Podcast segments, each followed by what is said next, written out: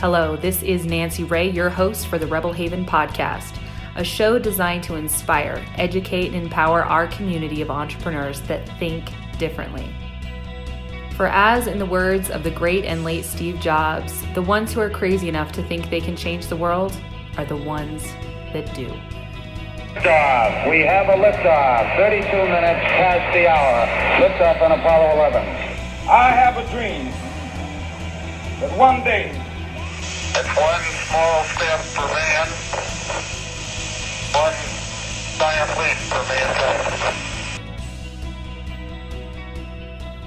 Hello and welcome, my fellow rebels. This is your host, Nancy Ray Allen, and in today's podcast, we are going to be talking about art, the power of art, what art is, and I'm also going to be sharing with you some of my art that not very many people have had the opportunity of experiencing. So, to intro this, I just want to share with you a brief story that happened to me recently. So, I reconnected with one of my friends from high school and we decided to take our dogs on a walk. And we were walking around the greenbelt here in Idaho Falls. It's very cold, so we're all bundled up, and the falls are all frozen over, and it's really spectacular. And as we were walking, we were talking a lot about um, education reform and things we'd like to see change and shift, and perception and the collective mindset. And one of the things that my friend brought up, he's a professor or he's a teacher, he teaches ceramics. And he was talking about how how how little kids and teens are exposed to art and all the different forms of art and how he has a lot of kids come into his class that believe that they're bad at art. He said that's literally impossible to be bad at art. You either do art or you don't do it.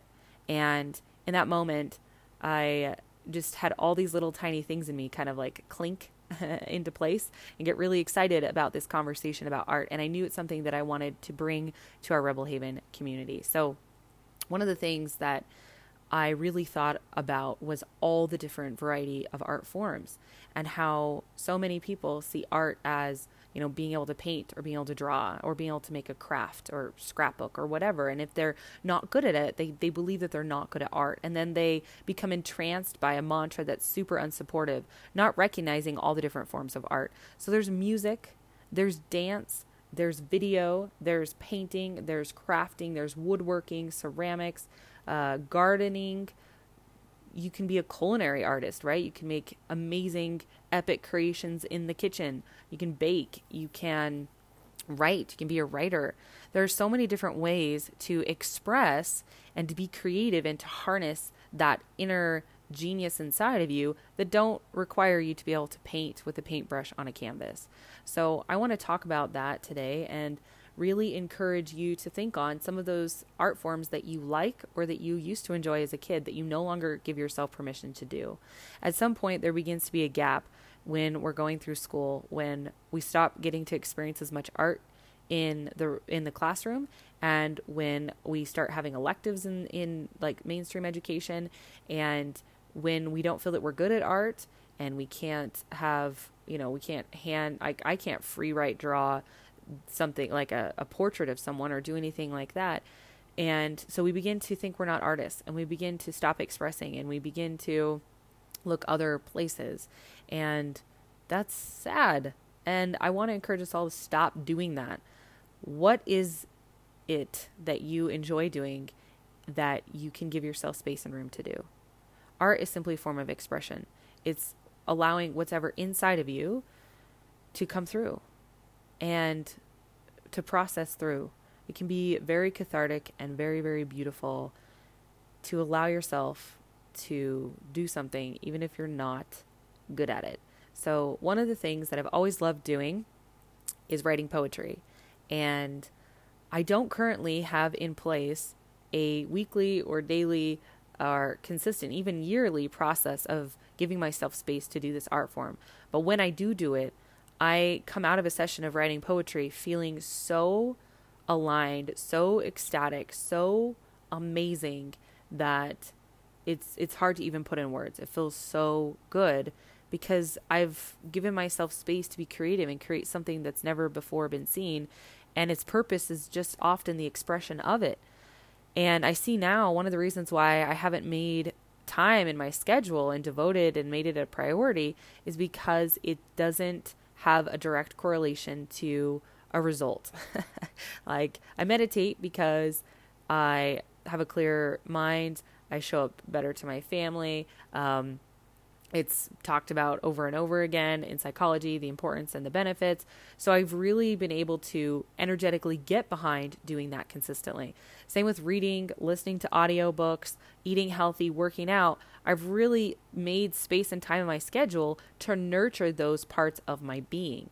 There is a part of my being that's incredibly raw and creative, that's unregulated, that says what it wants to say, that isn't worried about you know, is it a positive thing I'm saying or a negative thing I'm saying?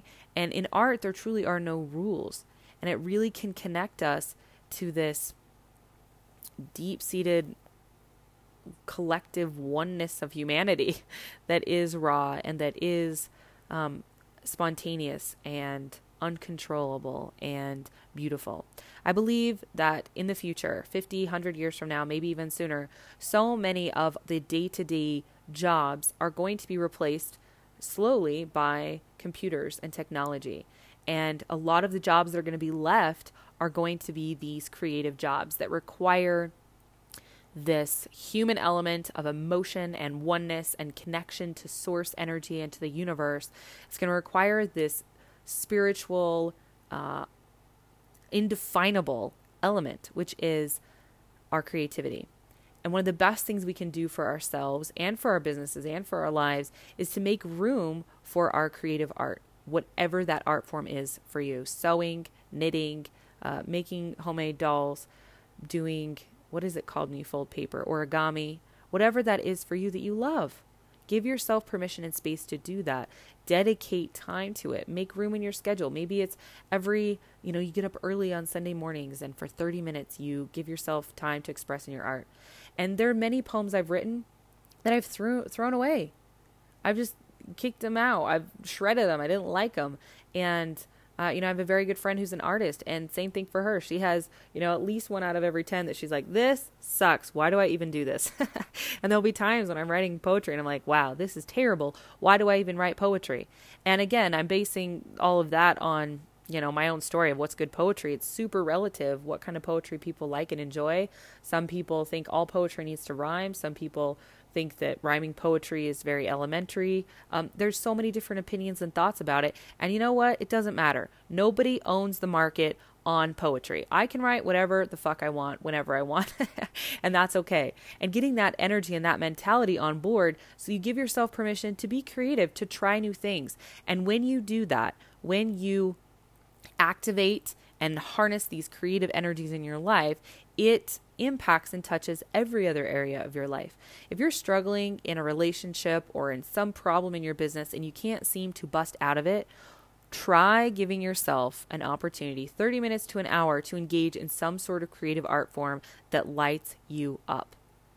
I mean, a creative art form could even be obviously choreographing a dance or writing a workout routine building out a workout routine for yourself or someone else. You can harness your creativity into almost anything. The key is to give yourself permission and to not judge it as right or wrong. As my friend said, he said, everybody is good at art. You're either doing it or you're not doing it.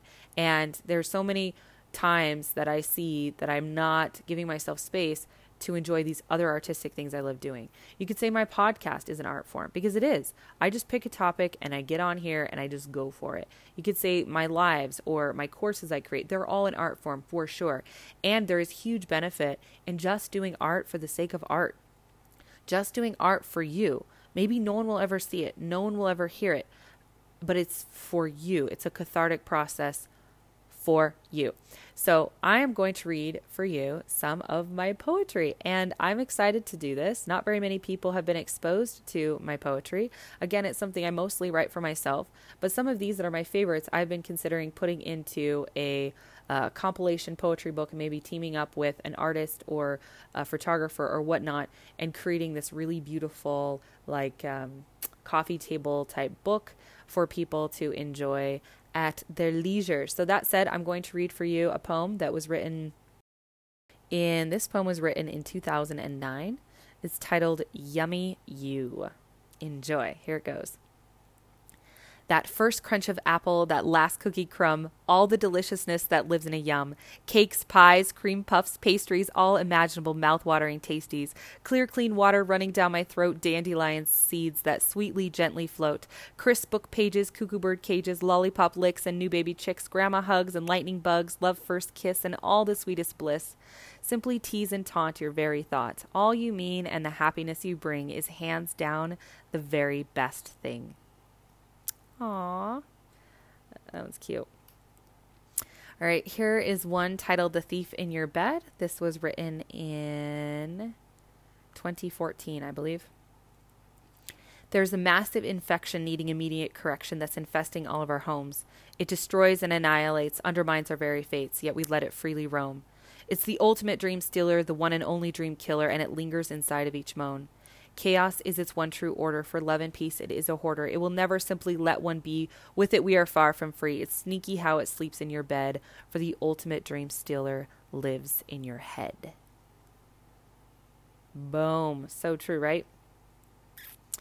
Here's a fun one. I love this one as well. This is titled, I'm not sure when this was written.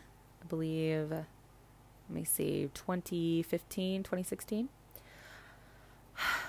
I went out looking for a smile today. I went look out. I went out looking for a smile today. I talked kindly with the checkout lady. I waved to an old man. I nodded at the children playing. I even bought from a lemonade stand. But no smiles I found.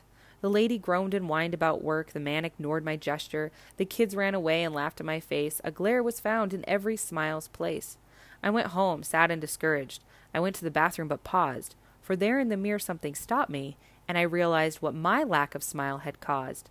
I didn't smile at the lady, the old man, or the kids.